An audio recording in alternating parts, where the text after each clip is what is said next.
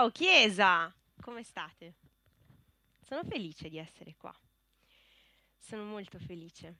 Oggi ho un messaggio piuttosto strong, piuttosto forte. Poi mi dicono che parlo in inglese, quindi non si può, parliamo in italiano.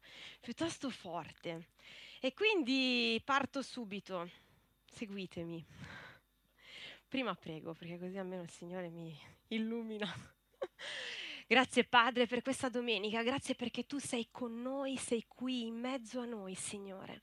Vogliamo ascoltare il tuo messaggio, Signore, ti chiedo di parlarci nel profondo Spirito Santo, di convincerci tu, Signore, perché sei tu che fai quest'opera. Ti ringrazio e benedico questo messaggio e questo gospel nel tuo nome Gesù. Amen.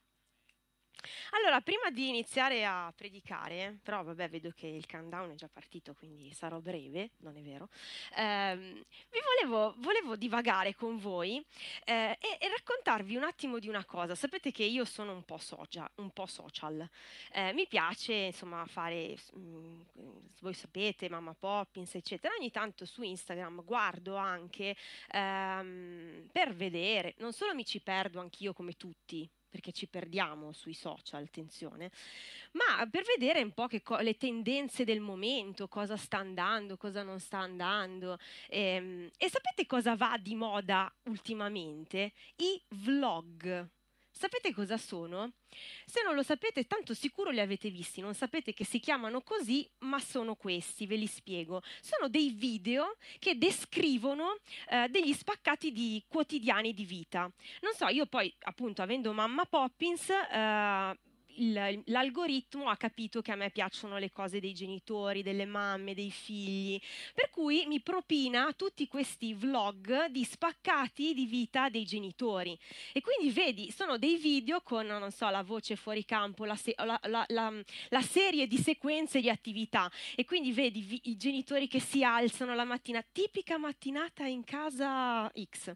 Eh, ci svegliamo, prepariamo la colazione, quindi vedi questi genitori assonnati. Eh, che iniziano a preparare la colazione, svegliano i figli, li risvegliano, iniziano a spronare i figli, a urlare ai figli, a rincorrere i figli, a fare la colazione, dai, forza veloce, dai. Allora, mentre poi, poi c'è sempre la voce fuori campo che narra, e poi li vedi che li rincorrono per portarli a scuola, e poi corrono per andare a lavorare, e poi finisce il video perché Instagram ha deciso che un minuto e mezzo è il massimo, quindi meno male, perché altrimenti sarebbero dei grandi fratelli lunghissimi.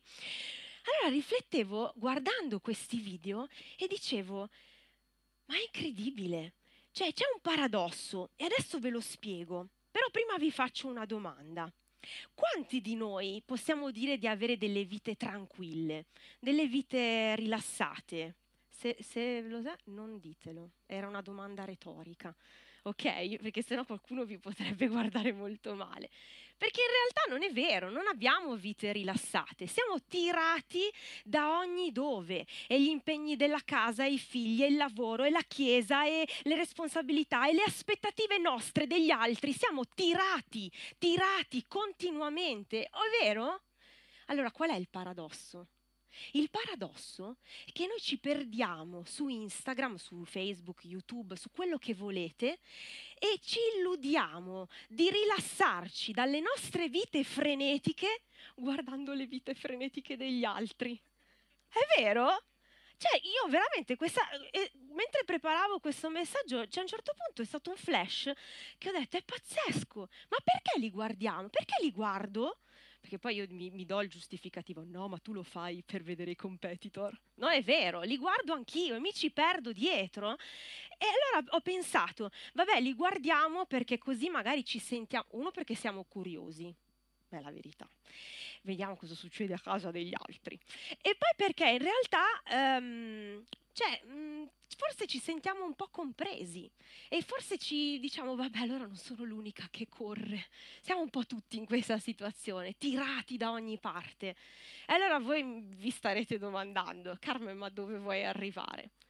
Voglio arrivare a dichiarare l'ovvietà E l'ovvietà è che viviamo vite frenetiche, occupate, sempre in movimento, spinti da tante responsabilità, dalle nostre aspettative, con dei ritmi veloci, impensabili, che siamo stanchi, che non riusciamo neanche a dirci ciao col marito a momenti. E adesso vi faccio una domanda. Ma se Gesù tornasse domani?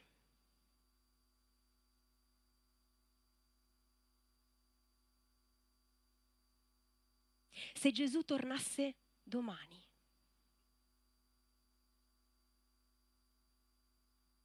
Se Gesù tornasse domani, la nostra vita è a posto?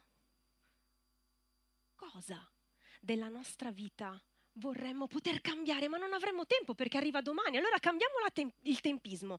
Allora pensiamo che ci dicono che Gesù arriva il primo gennaio 2024. Quanti mesi mancano? Pochi, però ce ne sono un po'. Che cosa della tua vita cambieresti? E vi faccio un'altra domanda. Se noi oggi, come Chiesa, ricevessimo una lettera che ci dice che la fine è prossima, che manca poco, che cosa penseremmo? È pazzo. Penseremmo questo. No, vabbè, ma questo che l'ha scritto, ma chi è? Ma se vi dicessi che chi lo ha scritto che ha scritto questa lettera è un ministro, una persona che tutti stimano, autorevole, pesante nel ministero, una persona che quando parla tutti si azzittiscono. Se vi dicessi questo, cambierebbe qualcosa? Leggiamola questa lettera.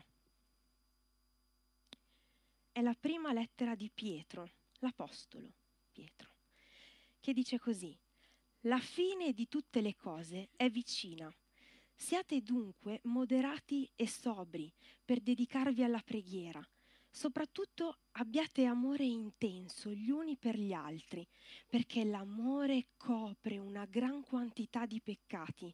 Siate ospitali gli uni verso gli altri, senza mormorare.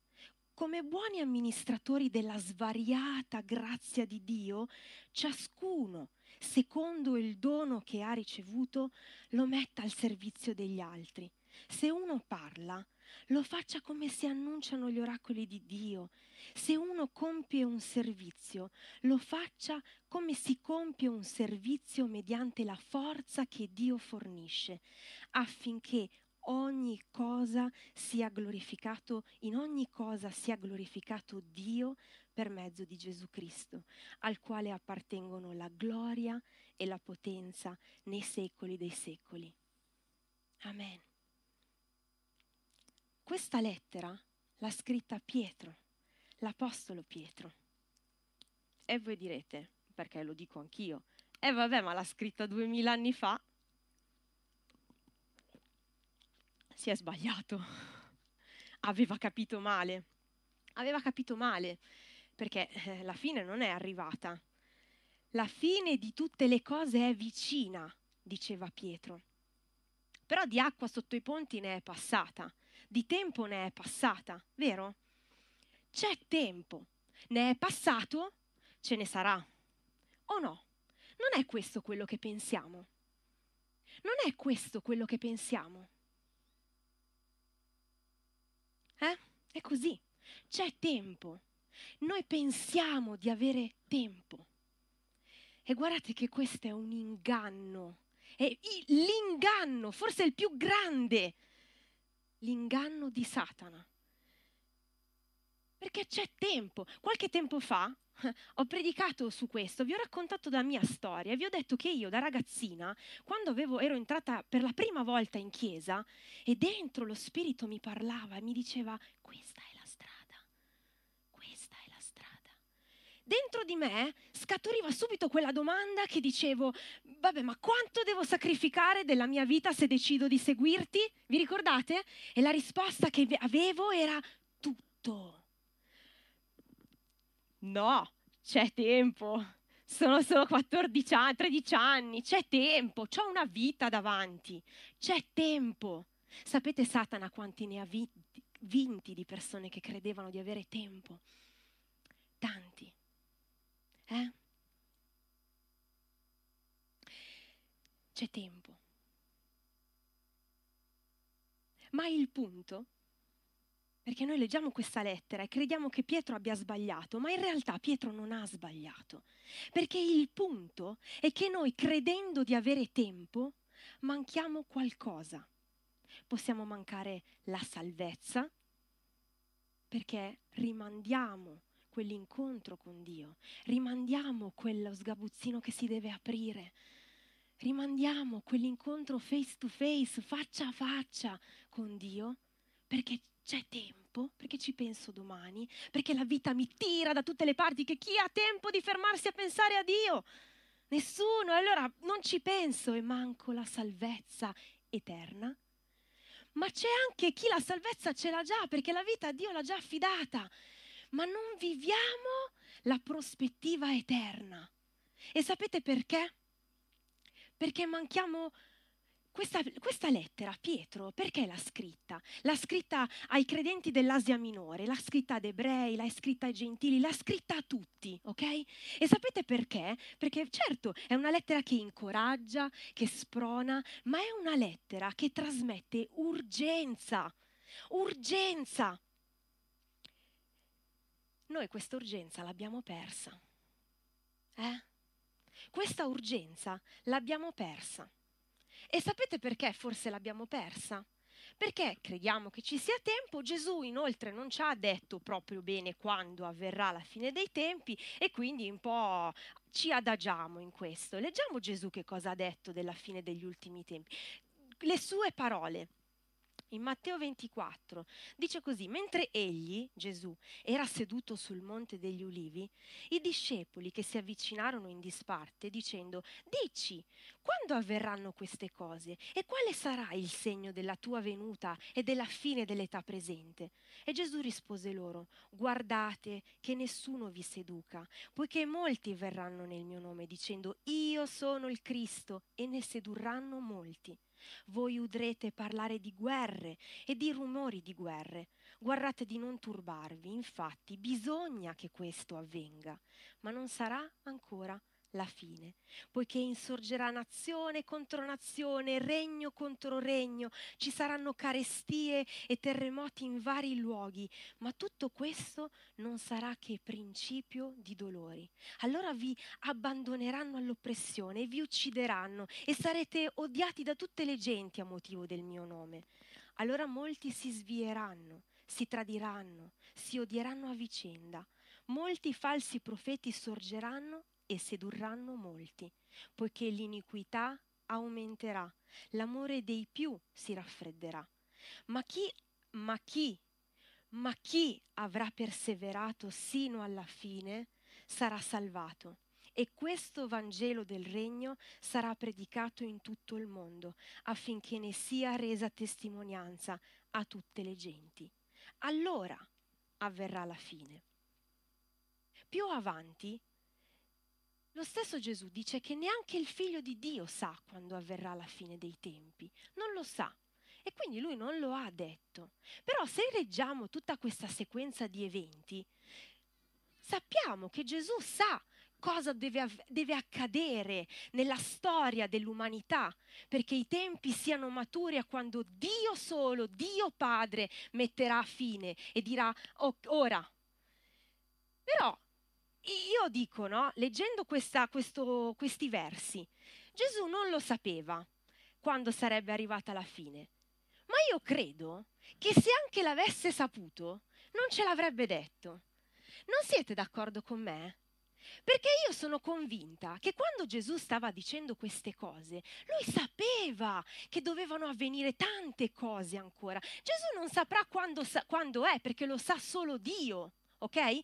Ma Gesù sapeva che umanamente parlando non era il tempo della vita dei discepoli e degli apostoli che sarebbe stato il punto, ok? Gesù lo sapeva.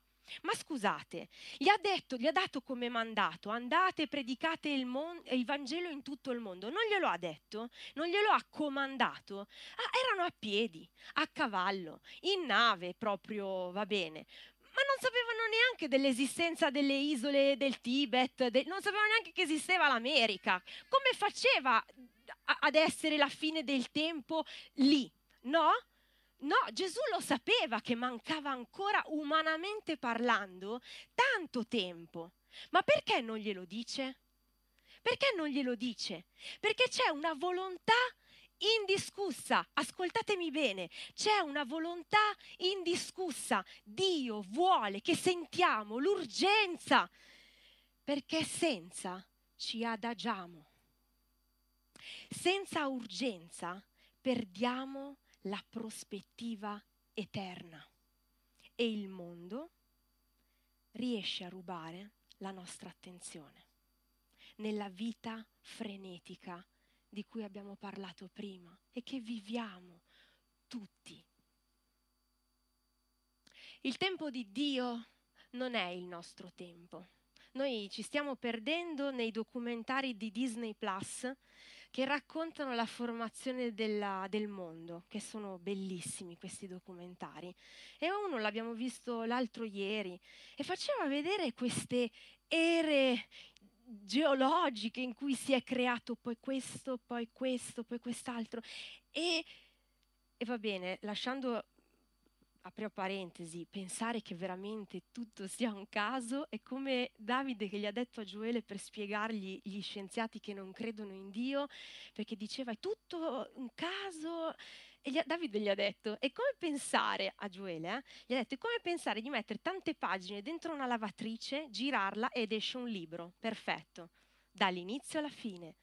E più, più guardiamo documentari di questo genere, e Davide che comunque è un uomo di scienza, ateo per tanto tempo lo può dire, più ti addentri nelle materie scientifiche, fisiche e più ti rendi conto che ci deve essere per forza un creatore che ha pensato tutto in maniera così perfetta.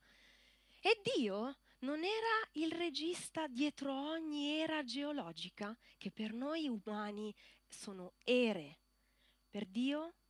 Per noi il tempo è una dimensione lineare.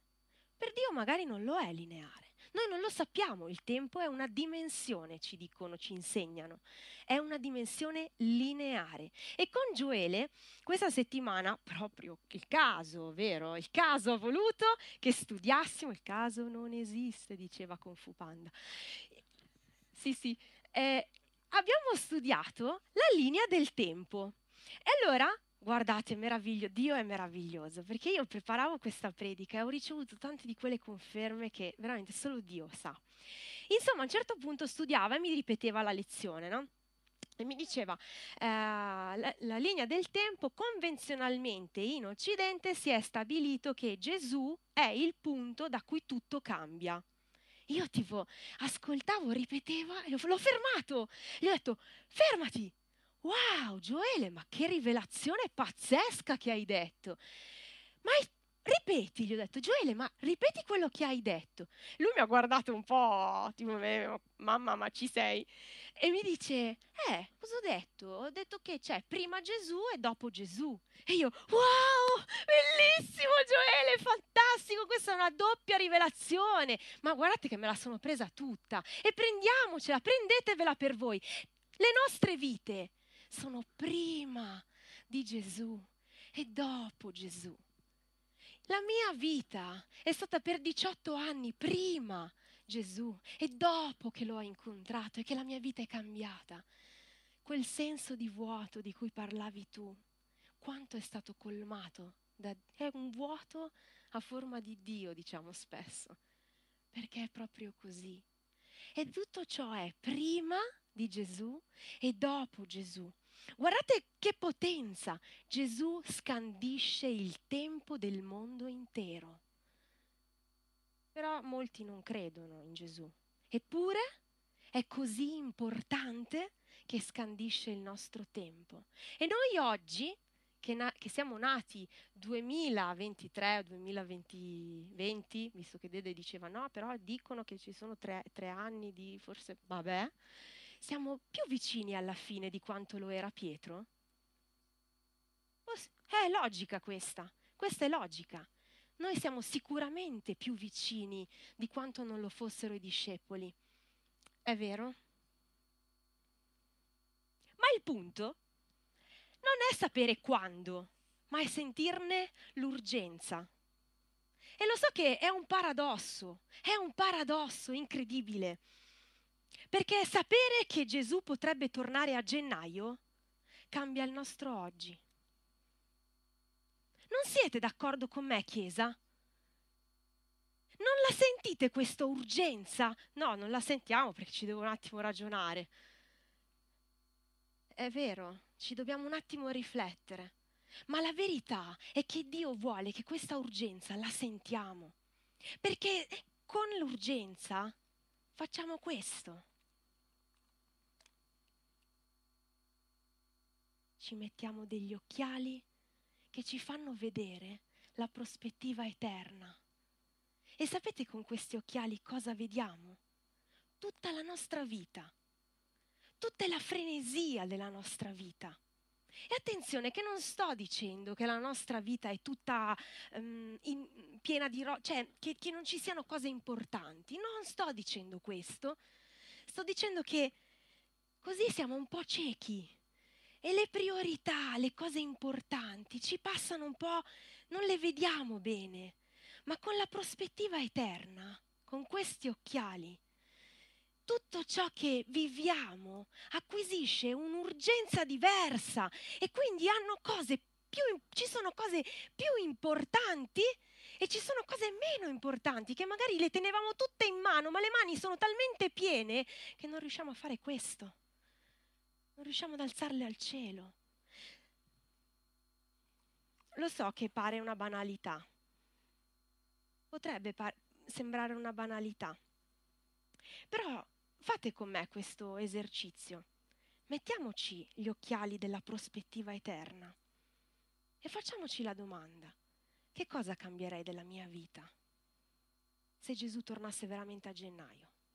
Ma non lo so, a gennaio, febbraio, domani, prossimo, vicino, la fine è vicina. Non vi voglio spaventare, però che un po' sì, dai. Perché alla fine guarda che, guardate che, che Pietro ci spaventa un po' in questa lettera, ci dice la fine è vicina. Eh? Ma sveglia, dobbiamo svegliarci tutti quanti, dobbiamo sentirla questa urgenza, l'urgenza di affidare la nostra vita a Dio, di farcela la domanda una volta nella vita, perché la fine è prossima. E sapete, Chiesa, che cosa vi dico? Che non è, ne non parlo e non voglio che voi vediate la fine intesa come la fine del mondo, l'Apocalisse. No, noi non sappiamo quanti giorni ci rimangono, non lo sappiamo, noi non siamo proprietari della nostra vita. E allora io, io, io vorrei con consapevolezza e intenzionalità riflettere su, questo, su questi aspetti. Io non voglio che la mia vita mi scivoli addosso, io non lo so quanti anni mi rimangono da vivere. Tanti, spero, magari no, non lo so, Dio lo sa, ma quelli che ho li voglio vivere in pienezza. Amen. E allora dice, vabbè, quindi che cosa facciamo? Facciamo che riprendiamo la lettera di Pietro e vediamo lui di, che dice che cosa ci serve veramente. Eh? E io ho identificato quattro, co- quattro cose, dice Pietro, eh, in questa lettera. Dice così. Uno, la fine di tutte le cose è vicina, siate dunque moderati e sobri per dedicarvi alla preghiera. Ma che vuol dire? Che uno, non c'è più tempo da perdere. C'era Gesù che diceva, quando insegnava a pregare, diceva chiudetevi nella vostra stanzetta. Ma perché lo diceva? Lo diceva perché quando chiudevi la porta della stanza, lasciavi tutto il mondo fuori, così che tu potessi veramente prenderti del tempo di qualità con Dio. Nel 2023 nelle nostre stanze c'è il mondo. Avere una mente moderata e sobria significa riconoscerlo, riconoscere che nella nostra stanza c'è troppa distrazione, Allora una mente sobria e moderata lascia fuori il mondo e chiuditi nella stanzetta, da solo, con Dio, face to face. Lascia che Dio invada, ti pervada, ti ricolmi. Amen. Quel cellulare che abbiamo, che è il mondo, fuori. Guardate che ci vuole disciplina, ma per essere moderati e sobri, la disciplina è necessaria. Ho, fatto, abbiamo, ho sentito sempre questa settimana una predicazione di Antonio Morra, favolosa, che diceva che sfidava i giovani, ma secondo me ci possiamo sfidare tutti, che se solo de- decidessimo di dedicare pe- l'1% della nostra giornata, nella giornata ci sono 1440 minuti, se decidessimo l'1% di dedicarglielo a Dio, sarebbero 14 minuti e 40. Arrotondiamo, facciamo a 15. Se decidessimo di prenderci solamente al giorno 15 minuti, l'1% trasforma il 99. Amen.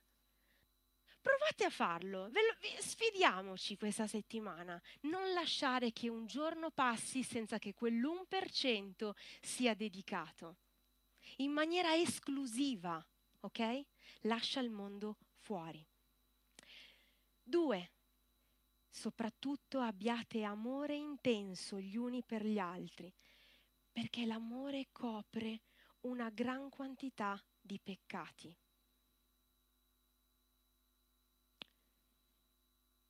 La vita ci mette a dura prova. Non è facile vivere. Ci sono momenti della vita, stagioni della vita più difficili e a volte il, il dolore, la sofferenza, il rancore, tutte quelle emozioni che ci pervadono, ci rendono ciechi. Ma noi abbiamo un grande esempio, che è l'esempio di Gesù che è salito su quella croce e fatto crocifiggere, perché l'amore che aveva per noi era più grande e ha coperto tutti i nostri peccati. Dice la parola che per la gioia che gli era posta dinanzi ha fatto tutto questo. E la gioia siamo noi, 2023 anni dopo.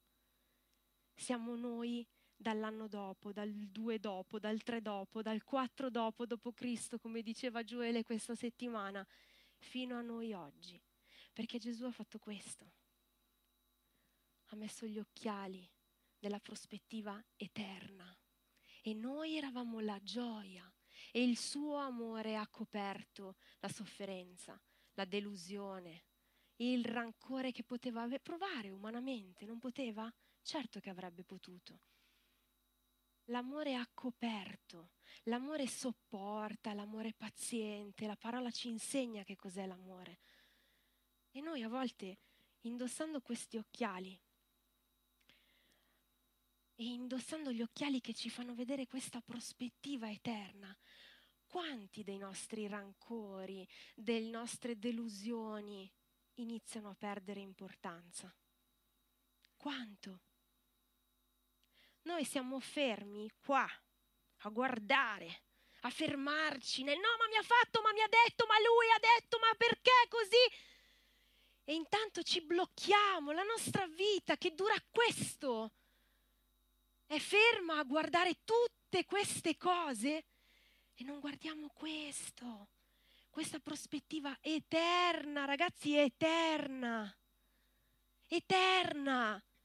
Noi crediamo che tutto sia oggi, che, è, che oggi è tutto ciò che abbiamo. E anche questa è una gran menzogna, è un grande inganno. Noi dobbiamo imparare a mettere questi, poi vi dico dove li ho comprati. Tre, siate ospitali, gli uni verso gli altri, senza mormorare. Noi siamo bravi in questo, devo dire la verità. La nostra Chiesa, tutti ci riconoscono che siamo una Chiesa ospitale, che am- amiamo far sentire le persone a casa. Ci piace farlo, tra di noi siamo bravissimi, tra chi entra in qui siamo bravissimi. Abbiamo bisogno di farlo fuori. Abbiamo bisogno di farlo. Sapete, l'accoglienza, uh, l'ospitalità è un valore che abbraccia tutte le culture del mondo, non solo la nostra. L'ospitalità è un valore indiscusso e abbraccia tutte le culture. Cosa vuol dire questo? Che l'ospitalità è l'evangelizzazione più grande, lo strumento di evangelizzazione più grande che noi abbiamo. Perché se noi decidiamo intenzionalmente di prenderci del tempo da passare con le persone, quello che Dio riversa nei nostri cuori, lo riversiamo negli altri. Cosa dice la parola? Vi riconosceranno per l'amore che avete gli uni verso gli altri, per l'amore. E quell'amore chi ce lo dà? Ce lo dà Dio. E noi siamo bravi a sostenerci come Chiesa ed è molto buono, ma dobbiamo imparare a farlo di più verso gli altri e non solo quelli che invitiamo a venire, ma intenzionalmente prenderci del tempo per un caffè con il vicino di casa, per una cena. Certo, implica tempo, vero? Implica soldi, implica energie. Ma se impariamo a mettere questi, possiamo togliere delle cose che non hanno questa grande importanza e aggiungere invece delle cose che hanno un valore eterno.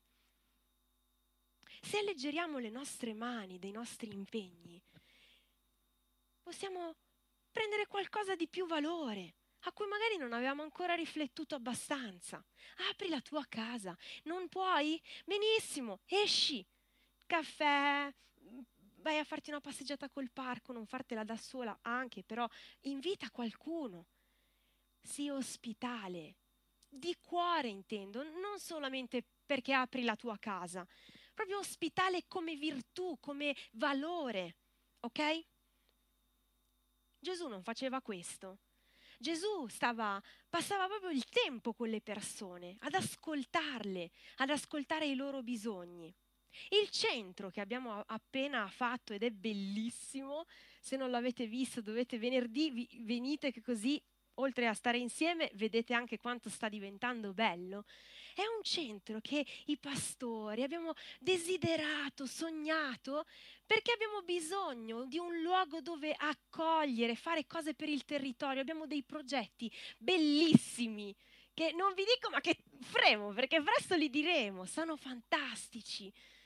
Perché non solo per noi, ma anche per gli altri. Uno è stato già svelato, quello del dopo scuola. Eh? Ma ce ne sono anche altri belli. Quindi tanto lavoro in questo centro, ma perché c'è un senso, c'è un proposito. E quattro, come buoni amministratori della svariata grazia di Dio, ciascuno, secondo il dono che ha ricevuto, lo metta al servizio degli altri. La svariata grazia di Dio è che Dio distribuisce ciò che puoi e sai fare tu. Non lo so fare io. Magari mi impegno, ma non è la stessa cosa. A volte noi pensiamo che ciò che sappiamo fare, diciamo, eh vabbè, però aspetto che maturi questa cosa che so fare, cerco di farla un po' meglio. Poi magari non c'è tempo! Non c'è tempo! Guardate quanto cambia sapere sentire l'urgenza. Inizia a fare, maturerà, maturerai. Eh? Non c'è tempo.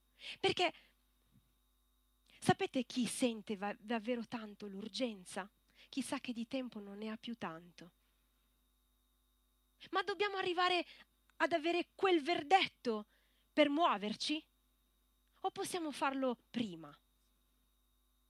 Questa settimana proprio perché ca- il caso è stato molto tosto, duro con me, mi sono imbattuta nella storia di una ragazza, mamma di tre bimbi, che mm, insomma che è morta questa settimana. E gli ultimi due anni della sua vita, eh, oltre a combattere contro questo male brutto, ha deciso di spenderli in maniera diversa e lei ha scritto queste parole che mi sono entrate dentro e ha detto questo. dove si è nascosta? Lei lo ha detto. Dove si è nascosta la vita per tutto questo tempo? Per me la vita è diventata più ricca e dolce di sempre. Gli ultimi due anni della sua vita li ha passati con questi occhiali. Perché sapeva che, man- che mancava poco. Ma attenzione, noi non sappiamo quanto ci manca, né sappiamo quando sarà la fine. Basta vivere ciechi. Basta vivere ciechi. Ma lo dico anche a me, cosa credete? Mettiamoci questi occhiali, che sono quelli che danno il valore ad ogni cosa che facciamo, ad ogni parola che diciamo, a quei giudizi che diamo, a quel rancore che proviamo, a quella delusione così grande che sembra che non riusciamo a superarla.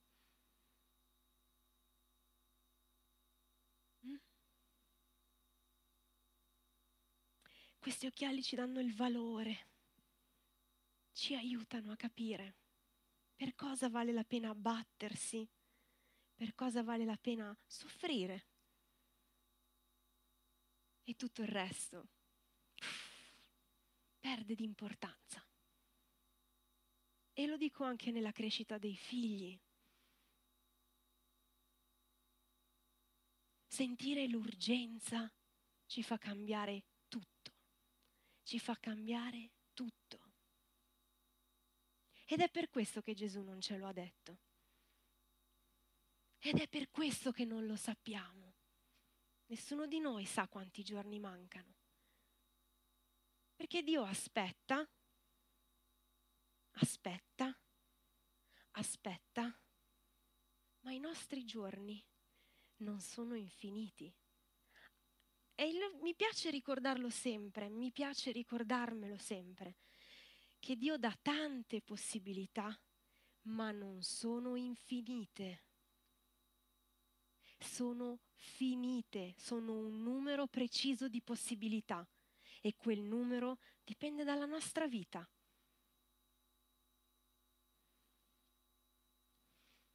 Venite dai.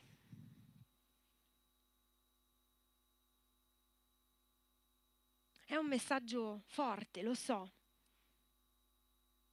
Però è urgente saperlo, sapere queste cose, è urgente. Sapete perché? Perché è l'anno del play. Abbiamo cambiato tante dinamiche, tant- abbiamo cambiato locale, abbiamo cambiato attività, abbiamo cambiato programmi, abbiamo cambiato di tutto, lavori, un sacco di cose abbiamo cambiato. E Dio ci sta chiamando a progetti grandi, importanti.